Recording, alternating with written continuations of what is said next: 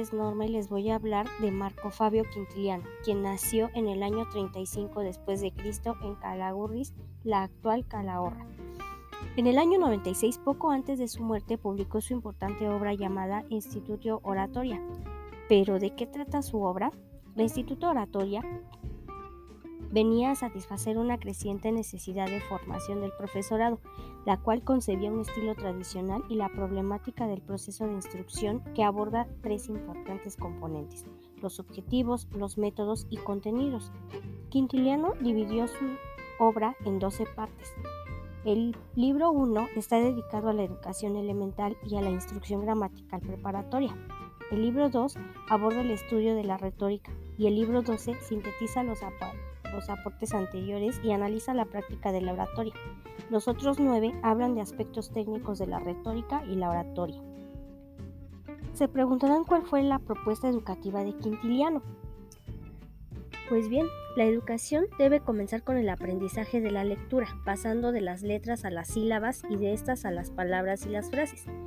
Sobre esta base, el Grammaticus podrá profundizar en la enseñanza de la gramática. La literatura, por su parte, debe enseñarse según el método tradicional de la praelectio. A este tronco eminente verbal, Quintiliano le añade la enseñanza de las matemáticas y la música. Quintiliano emprende el estudio del carácter del niño y del comportamiento del maestro. De acuerdo con el pensamiento tradicional, atribuye gran importancia a las condiciones del nacimiento y a la etapa inicial de la vida. Recomienda la escolarización del niño tan pronto como sea posible y ciertamente antes de los 7 años. La memoria es la facultad infantil por la que el maestro debe guiarse. De ahí que el maestro experimentado se preocupará ante todo en cuanto se le confía a un niño de descubrir y determinar su carácter y sus capacidades. En el niño, el mejor indicador para conseguirlo nos lo ofrece su poder de retención, o sea, su memoria. La adaptabilidad, por su parte, es la capacidad del niño de aprender cosas diversas a un mismo tiempo. Quintiliano abogaba por la enseñanza simultánea de temas distintos y no por la instrucción monotemática impartida en años diferentes. Así, por ejemplo, hay que enseñar a la vez griego y latín, empezando por el griego, dado que el latín cuenta con la entrada de una ventaja inicial. Aquí, Quintiliano considera al maestro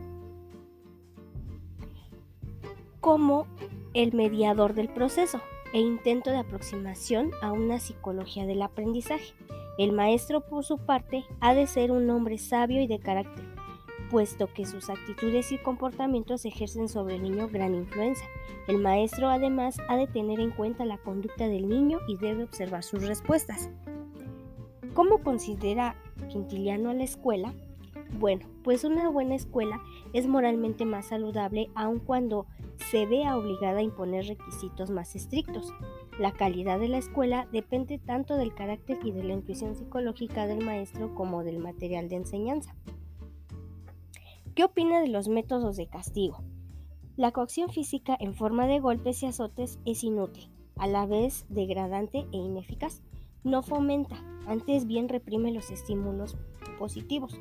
El método más adecuado es, según Quintiliano, el recurso a las alabanzas como forma de recompensa y de sanción positiva. El aliento y el ejemplo personal del maestro son los medios conducentes al éxito y del aprendizaje. Bueno, pues espero hayan podido entender la información de lo que hizo Quintiliano y cómo fue su propuesta educativa.